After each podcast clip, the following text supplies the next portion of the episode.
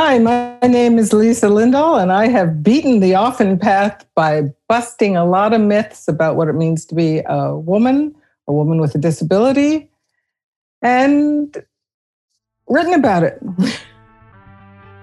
Welcome back to the Beat the Often Path podcast, the show where we take a step back and look at the story of our lives and careers with a wide angle lens. On this show, we highlight unusual success stories to remind us that there are an infinite number of paths to happiness and success in this world, and we're careful here not to define success in only monetary terms. I think you will agree with me that my guest today is really an incredible individual. Lisa Lindahl is the inventor of the sports bra, or as it was known back in 1977, the jog bra. Her invention has changed the world of women's sports forever, earning her a place in the Smithsonian and in the National Inventors Hall of Fame in Washington alongside legendary inventors like Thomas Edison. She's an American treasure. She's also an author, a champion of epilepsy education and empowerment, and the inventor of a device for people recovering from breast cancer. Quite simply, I just can't tell you how thrilled I am to have her on today's show. So here is Lisa Lindahl. Well, we're off to a great start. So I'm very thrilled, humbled, and deeply honored that you have joined me here on this podcast. I really can't wait to get to know your story. So, first of all, thank you for being here. Oh, you're so welcome. Thank you for inviting me. I'm excited. This is fun. Yes, well, it's certainly going to be fun for me.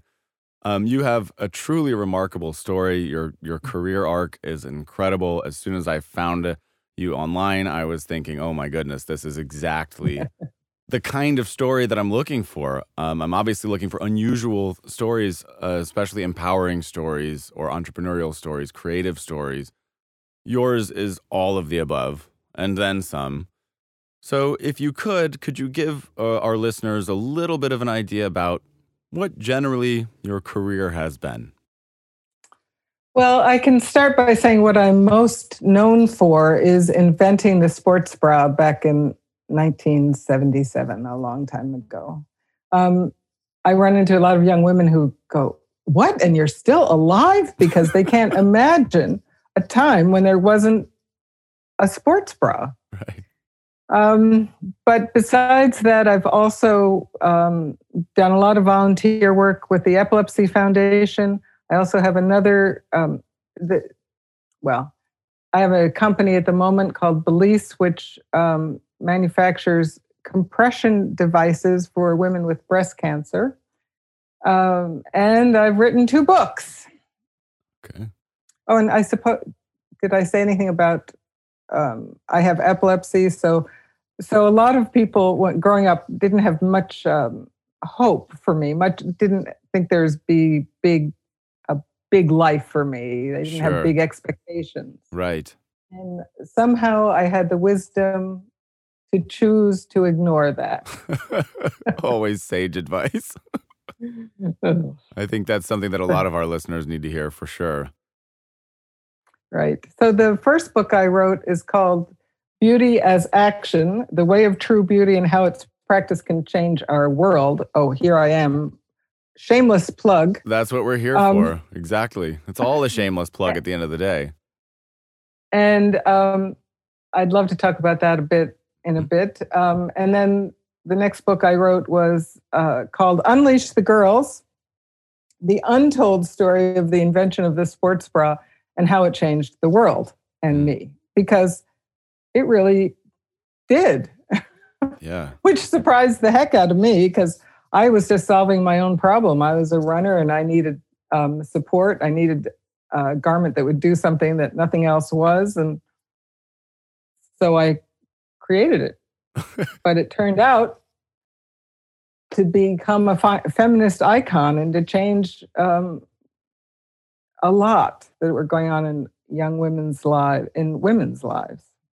That is so cool. I mean, there are a few stories or inventions that are as profound. It's almost so simple and so taken for granted that it's hard to believe that it was invented in a certain sense, I'm sure. For many people, it's hard to imagine, like you said, that there was a time or that there was a specific person that created this thing. There are certain things that are just so woven into the fabric of our lives, this obviously being one of them. So, it's deeply uh, fascinating to me. Uh, first of all, I'm definitely excited to uh, to buy your book after this. I can't wait to read your business you. memoir. I know it's going to be incredible. It's exactly the kind of book that I love. Um, but yeah, the invention of the sports bra, which at the time you called a jog bra, right? Was that the original name? Uh, The very first name was Jock Bra because Jock bra. jock bra because it's my sister and I were on the phone talking about adequate support when we were running, and she said, "Why isn't there a jock strap for women?" And we both laughed. We thought that was uproarious. But then I sat down after we hung up and went, "Yeah, why isn't there Why isn't different there? anatomy?"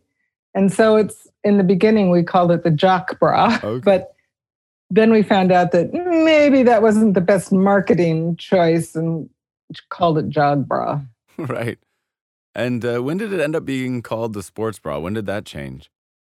Well, we um, it's it's like you know Kleenex is facial tissue. So for a long time, um, jog bras meant and and sports bra was just synonymous. And because other people couldn't use the term jog bra, Ah, we owned it. They started calling it sports bra. okay. So that's fine with me. Sure. And um, you know, as with all the case, I think there are so many people out there who encounter a problem. Many of the guests on this show have encountered a personal problem, and the story is often similar, something that affects you personally, and you say, "I'm going to solve this." I'm very fascinated. What was the first step to thinking that you had a product? How did you go about solving this problem? Well, that's an excellent question because I don't sew. Okay. So here I had this idea, and I was very clear about what it needed to do. I had listed all the problems and issues that needed, you know, like minimize breast movement and straps that don't fall off, and um, that something that deals with the sweat. And um, luckily, my best friend from eighth since eighth grade was renting a room from me that summer because she's a costume designer and she was doing the costumes for a local theater. And so I went up to her room and said, knocked on the door and said, Polly, I need your help. And so she actually was the one that translated my vision into fabric and elastic. She shopped the fabric, she did the pattern. Wow. Yeah. So all help. done It's always good to in house ask for help. With a friend. So you and one friend brought this thing to life.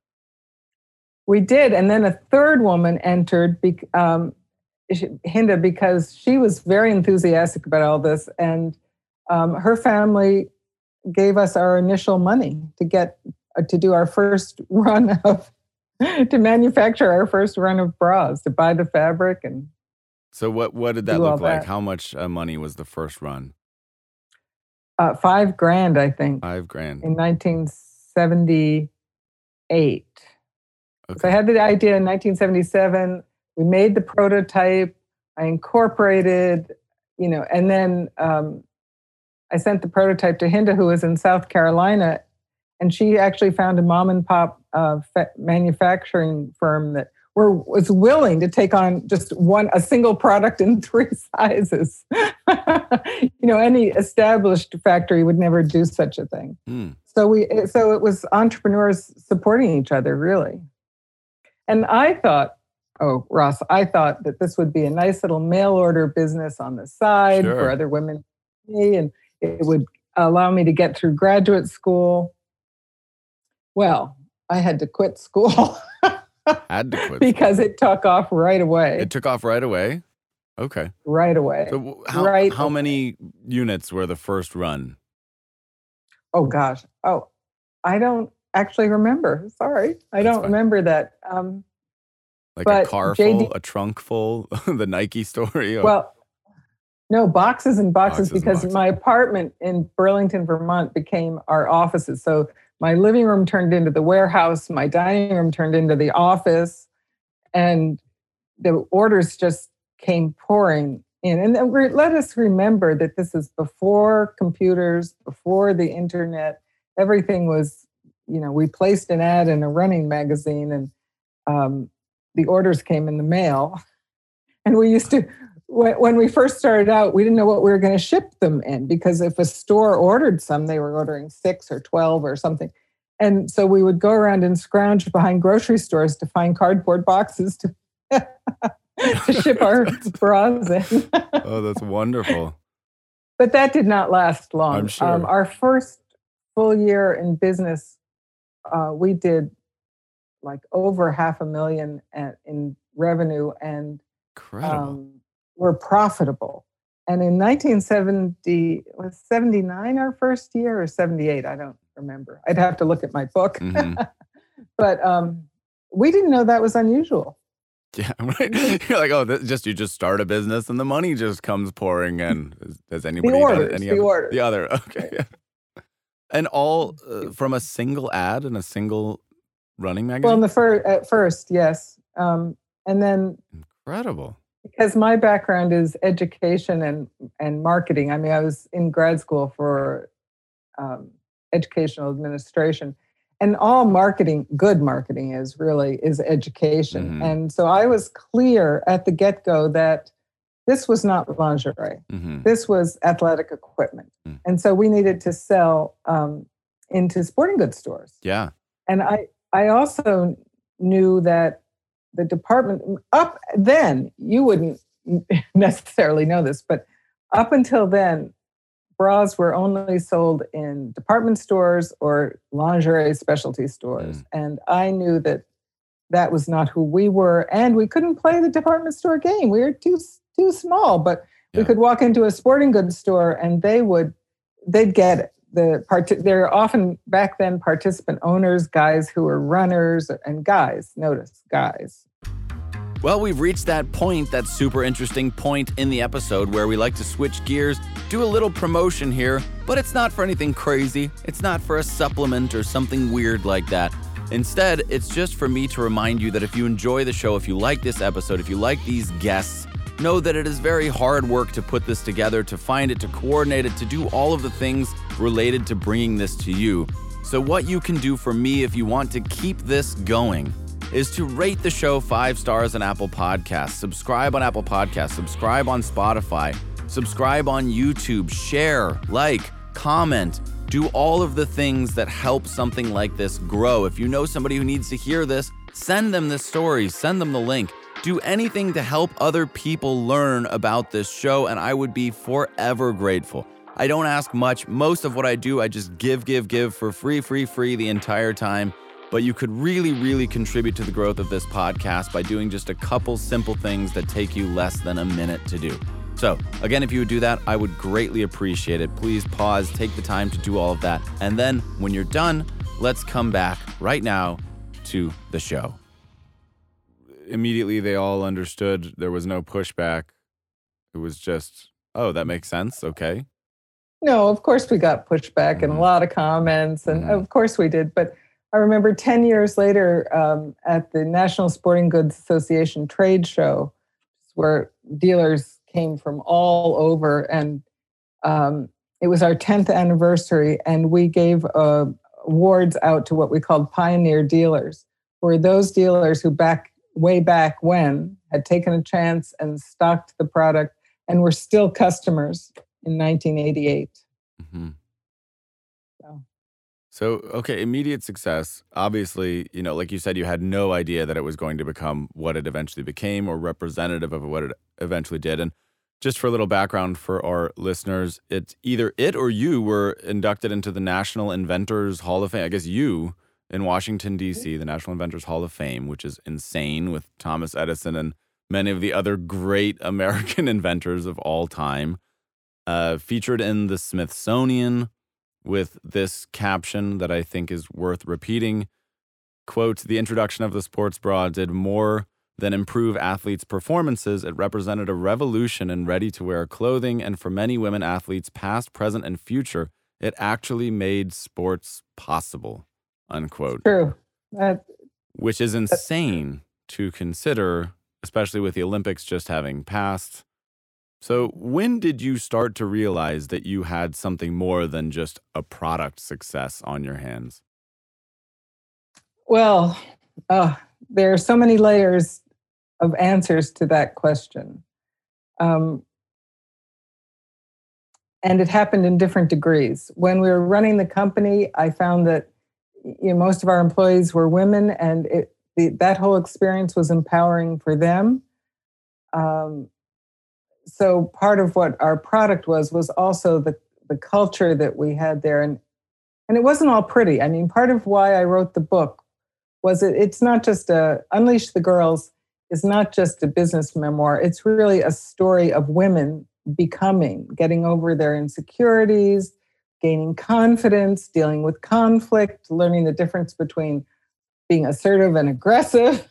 Mm-hmm. You know, we were really what is now referred to as second wave feminism. Mm-hmm. And in the um, late 70s, all during the 80s, that's what was going on. And so my first realization that there was something more here had to do with that, that we were employing people, that um, and and learning, you know, how to manage people. And then I um, we sold the company after running it for 12 years okay. uh, to Playtex Apparel, and I left. I did my employment contract, but then I left because I felt like there was something more, and that's when I started um, when I went on the board of the Epilepsy Foundation of America and I started teaching.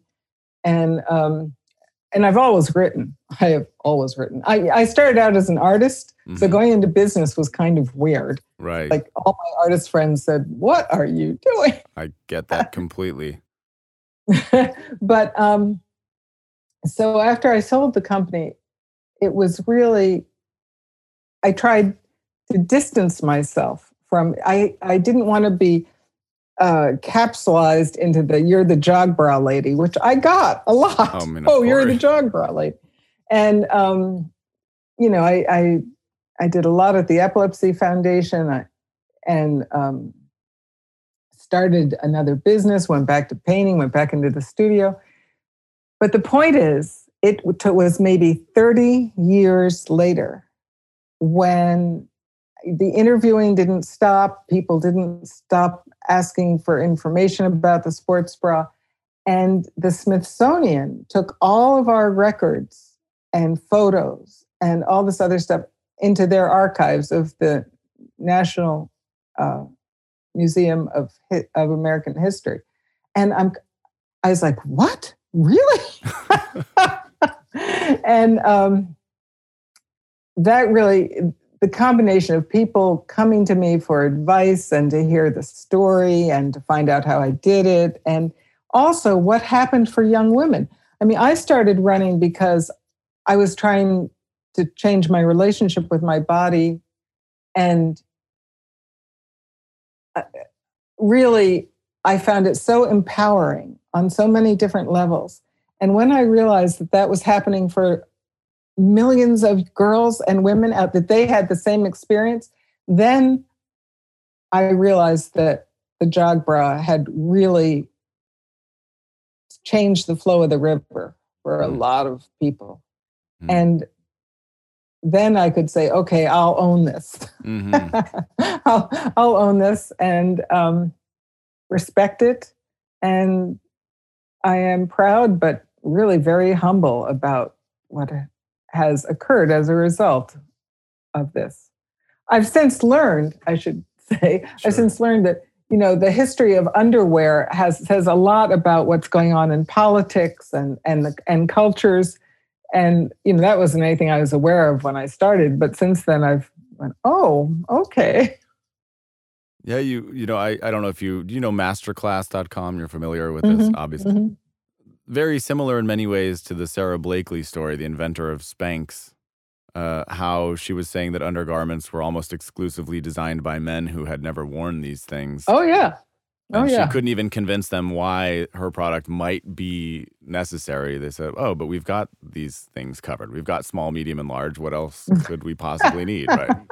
Here's a mannequin. It's done." Right. And she's thinking like, "No, maybe there's something more to it than that." Exactly. Ex- exactly. And w- because when we started, when we started and we'd go to these trade shows and call on these customers, we were the only woman owned business in the industry. Unbelievable. Shortly thereafter, a, a woman's clothing company, uh, Moving Comfort, started up. But really, that was it. Every other woman on the floor of the trade show was someone's secretary, wife, a model, maybe, maybe once in a while a buyer. Right. So you're creating a woman-owned business. I mean, again, this is the kind of story that I'm so after. Um, I don't know if you picked up on this, but I have a, a young daughter, my first daughter. She's three years old, and this is exactly the kind of stuff that I want her to hear as she grows up. I want her to know that this is possible. Right. That right. you can do it yourself, that you don't need permission from somebody else, that you can create something, you can build your team. It's exactly the kind of values that I want her to to grow up with. So I know well, when that, she's a little when she's a little older in her teens, give her Unleash the Girls because it talks a lot about again overcoming insecurities or expectations or uh, it, and it's always it's a struggle it's always a struggle and it is for everyone but it's so worthwhile So, in your personal life, obviously everything changed for you. So, you have this enormous success, millions of people buying this product.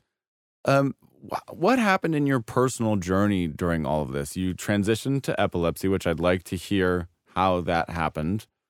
Um, how did your personal life change as this was happening?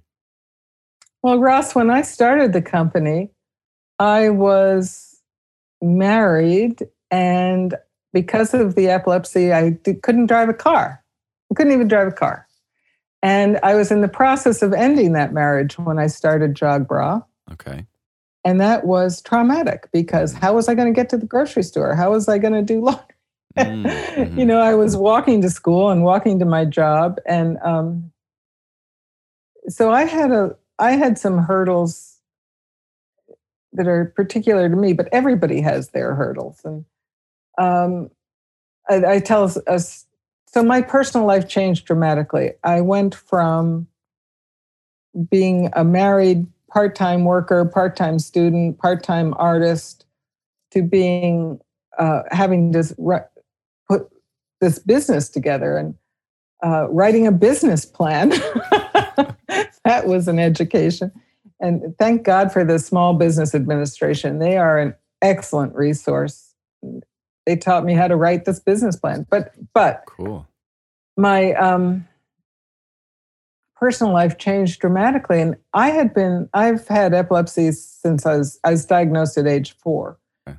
And so I've been taking medicine and dealing with it all my life. And, but I was always told, you don't want to live alone because that's dangerous. What if you Mm. had a seizure while you were alone? And hmm and so that was this shadow hanging over me. And all of a sudden, I was living alone and I had to get a driver's license. And it was, um, uh, I had to step up.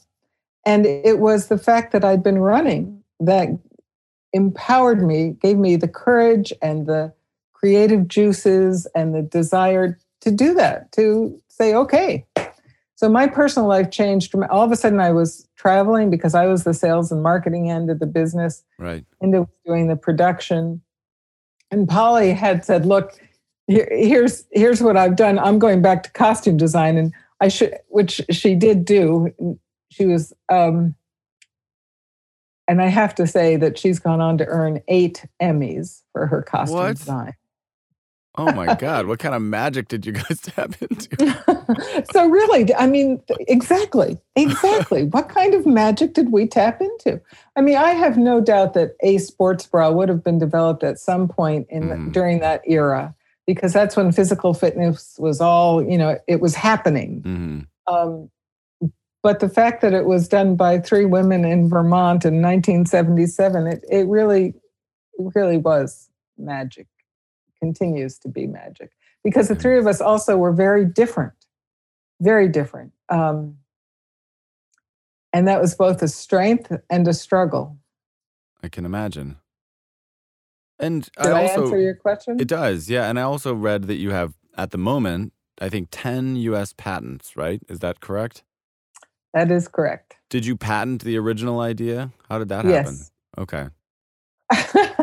well, um, I don't know. I just knew that that was something that we should look into, and Mhm. um, I was standing in line in the post office back in year one, and uh, being upset because I couldn't find a patent attorney in this area. And this guy in line, we started chatting, and he directed me to a an excellent patent um, lawyer firm mm-hmm. uh, in Washington D.C.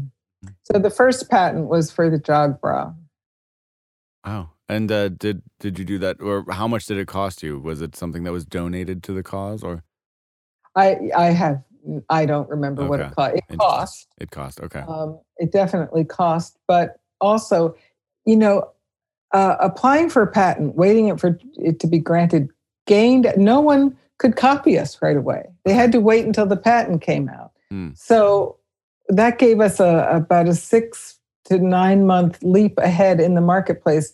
And then once they could, I mean, a garment patent is very easy to break. You just change a seam or use different thread or, um, so that gave us a real head start mm-hmm. while it was pending, patent pending. It was a very powerful thing to be able to say.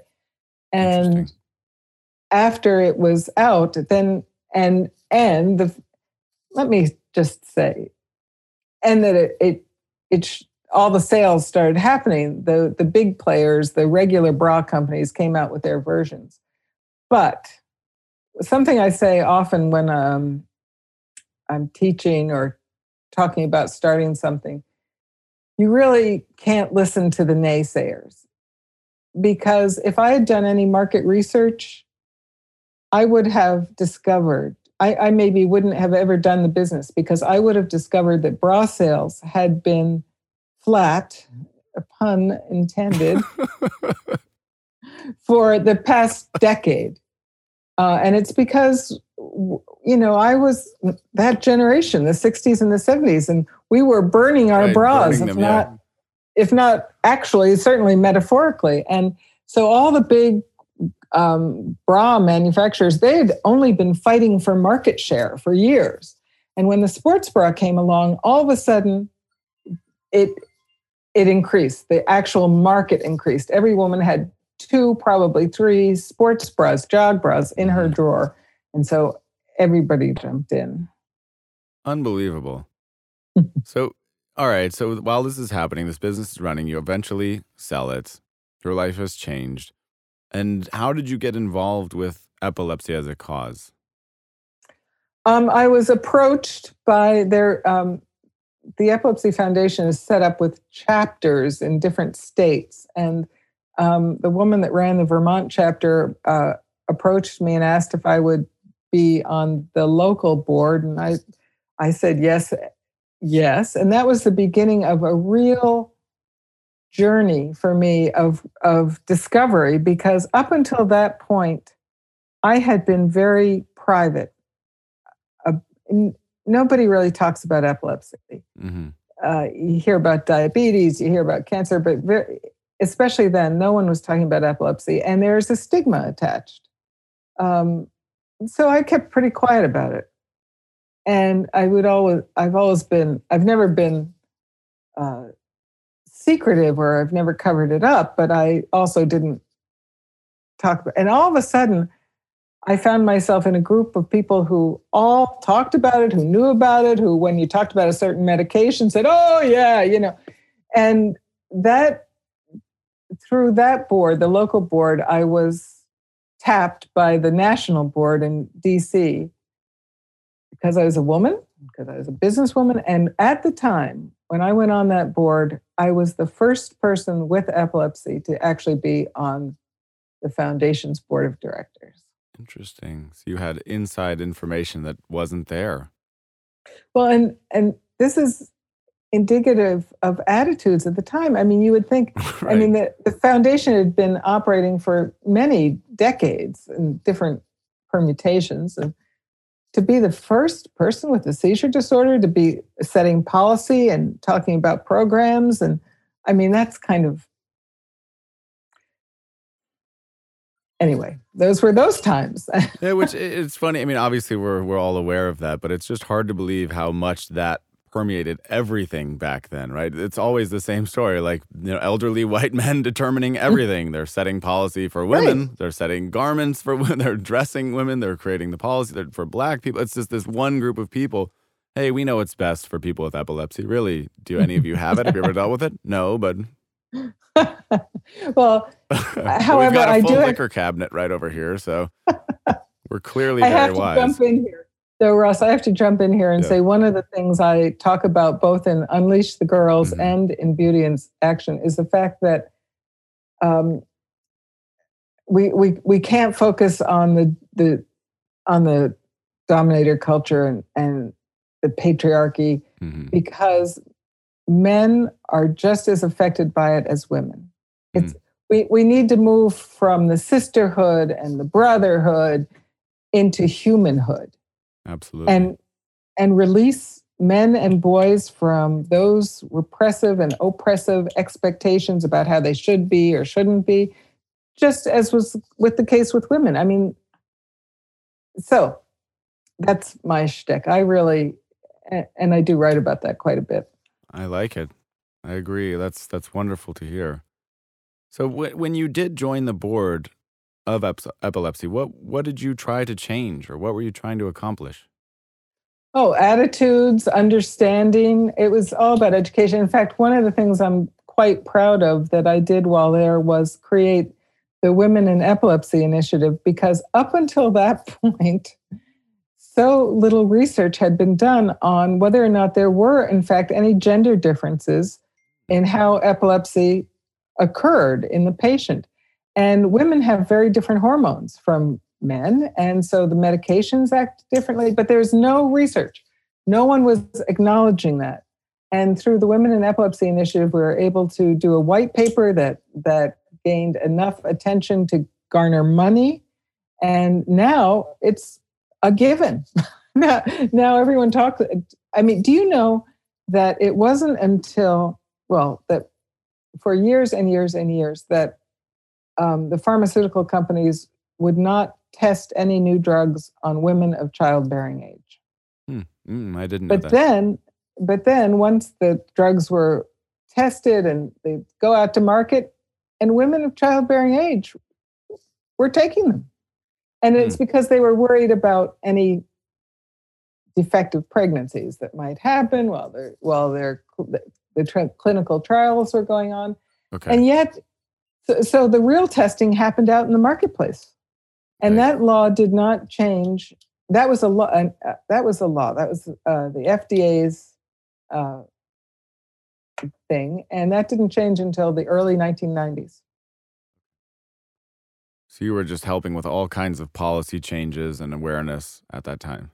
Yes, I was on the uh, the development committee, on the programs and promotions. I don't remember the names of all the committees, but it was three successive terms, so nine years, so a lot. Wow. Very interesting. And for me, I, I want to say that for me, it was it was eye opening. It was um, uh, I, again, I was in this large community of people who understood, who knew more, so much about epilepsy. I learned so much about it. Um, it was, it was really very powerful and encouraging That's and wonderful. inspiring. Yeah. Do do you consider yourself an inventor first and foremost? Do you hear, read about these career inventors? Were you always coming up with other ideas, or was it just lightning struck this one time? Um, I'm what I I would call myself a visionary cosmologist Okay.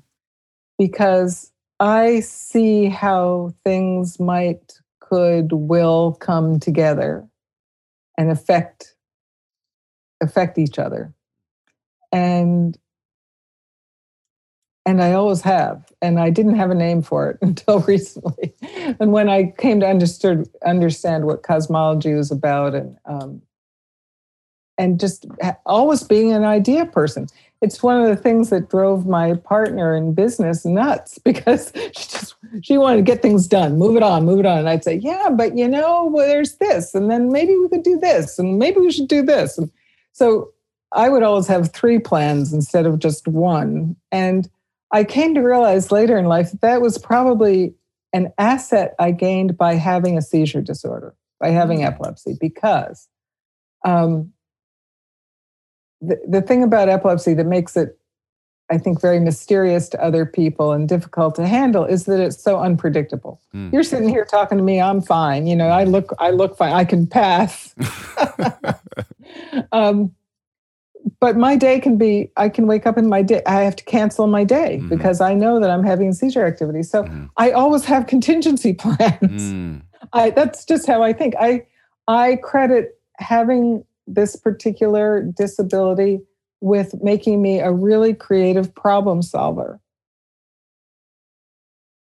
And it's really uh, uh, suited me. And i've and as an artist i've always been an artist. I've I, I think I tried to write my first short story when I was in third grade, sitting on the floor with the typewriter in front of me. So, Well, there's nothing more inspiring than anybody turning a weakness into a strength. I think it's probably the greatest thing that a human can do. Very philosophical. So I get why you would call yourself that. Um, that makes perfect sense. I, I also read, now, was this an extension of what had happened previously? Um, that you created a, a chest compression for breast cancer patients. correct. What- how did that come about? Um, in in breast cancer, there's something called lymphedema often will happen, which is swelling of the tissues, and that's treated by um, the, many patients are treated by physical therapists who will teach them how to do lymphatic massage to move that away. A physical therapist here in Vermont discovered that the woman that invented the sports bra lived in the town next to her and she had been jerry rigging old sports bras for her patients who had swollen breasts and backs and chests. Okay. And she said, We need to make something for this specifically. And it was, I mean, life is so wonderful. I mean, it was so ironic because just as I had gone to Polly way back when and said, I have this idea, we need to make this thing, help me. Leslie Bell, Dr. Leslie Bell, came to me and said, Lisa, you have to help me make this thing. I don't know about manufacturing or bras or anything, but you have to help me. And she showed me pictures of women with breast cancer that they were in such pain. It was their lymphedema was so bad that I couldn't say no. I could not say no. And so I sat down and I she told me all the things it had to do, like I had told Polly all the things that sports bra had to do. She told me all the places it had to be tight, you know, blah blah blah blah. And I drew all these different scenarios. I introduced her to the I I got back in touch with some of my um, some of the people at Jog Bra because that was still going on at the time. Um, even though I'd sold it, it was because this happened the Bellisse Compressor Comfort Bra was born in 1999 or 2000. Mhm. That's when Leslie came to me. And I had just ended my tenure at, at um, the Epilepsy Foundation. And, you know, I didn't really want to start another small business, but I really, I couldn't say no. I Mm. could not. So um, we went, found the right fabric and found a manufac another small entrepreneurial manufacturer here in the US and started making them. And did it change the game for? I'm assuming it had a profound impact. It has. It it has. Um, we ran the com- Leslie and I ran the comp- that little company for about five years before I said I need I can't be doing this anymore for a variety of reasons. And she was really torn between her practice um, and how she was traveling all over the country talking about lymphedema, talking about the term truncal lymphedema did not even really exist until we started. We coined it to try and express that up until then, the medical community sort of acted as if the swelling automatically stopped at the end of the arm. And so there were compression sleeves and compression, compression gloves called gauntlets, um, but nothing for the chest, breast, back.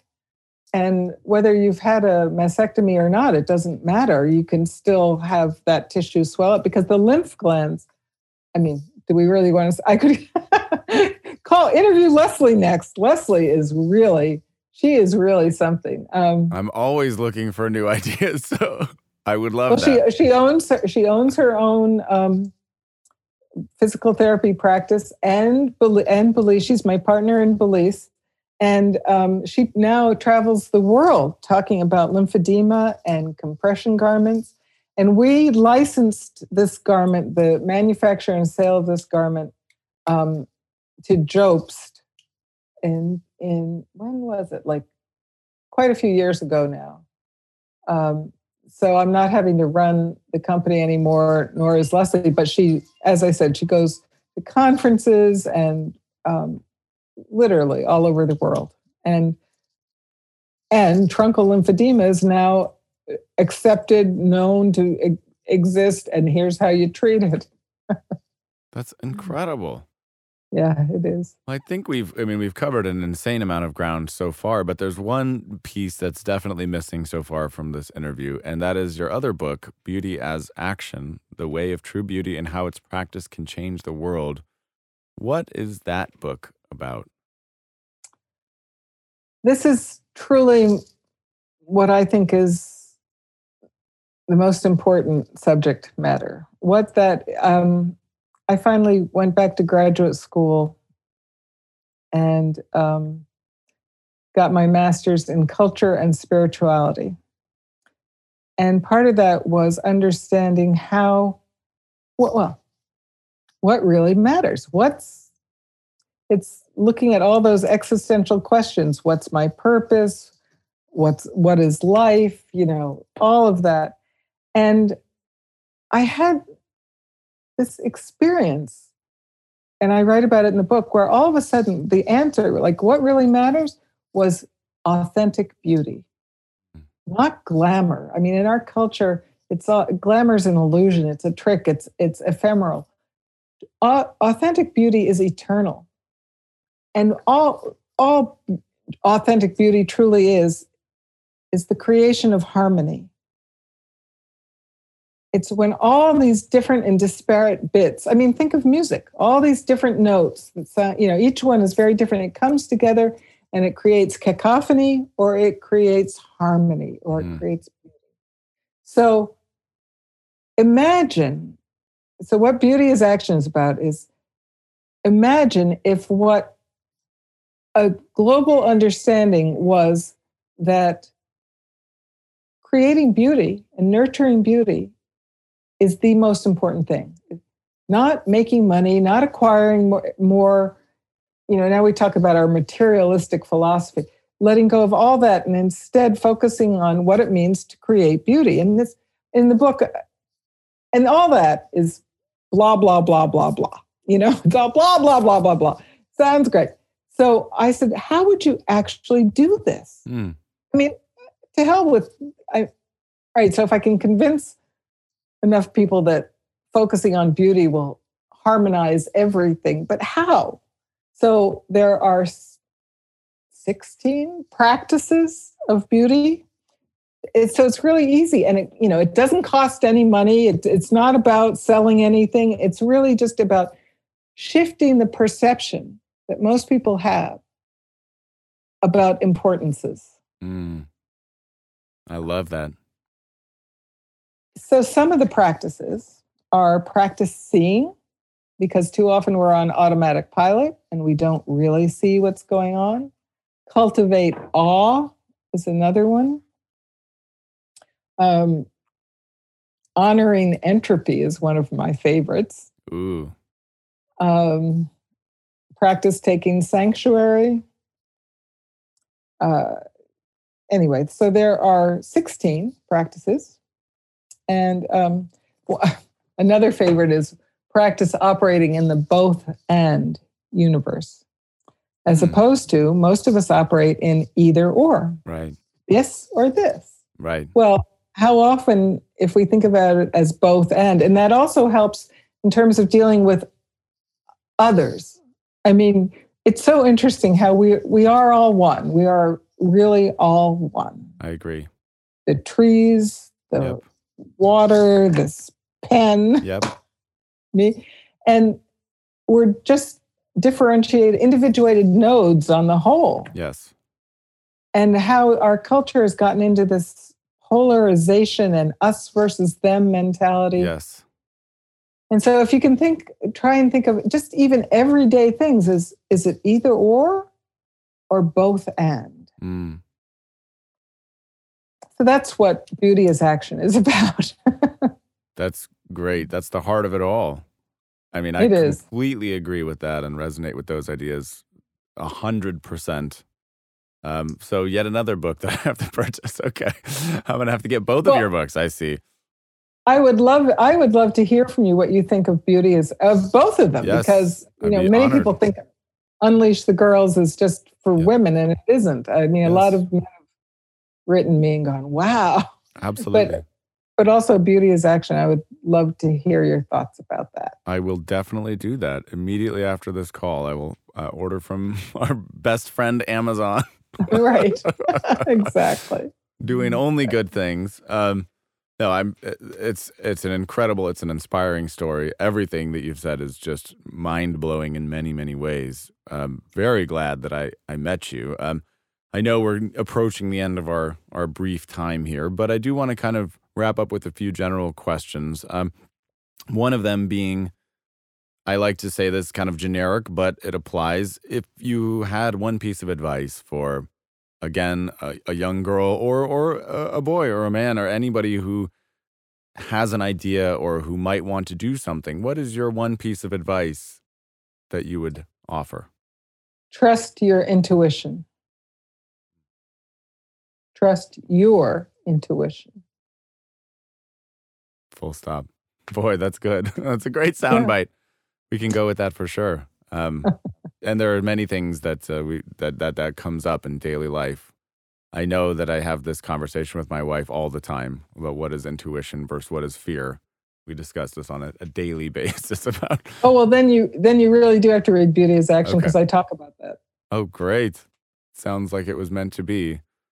Uh, I the the the last uh, question is what what would you say the best piece of advice you've ever received is? You don't have to make someone else wrong in order for you to be right. How has that shown up in your life?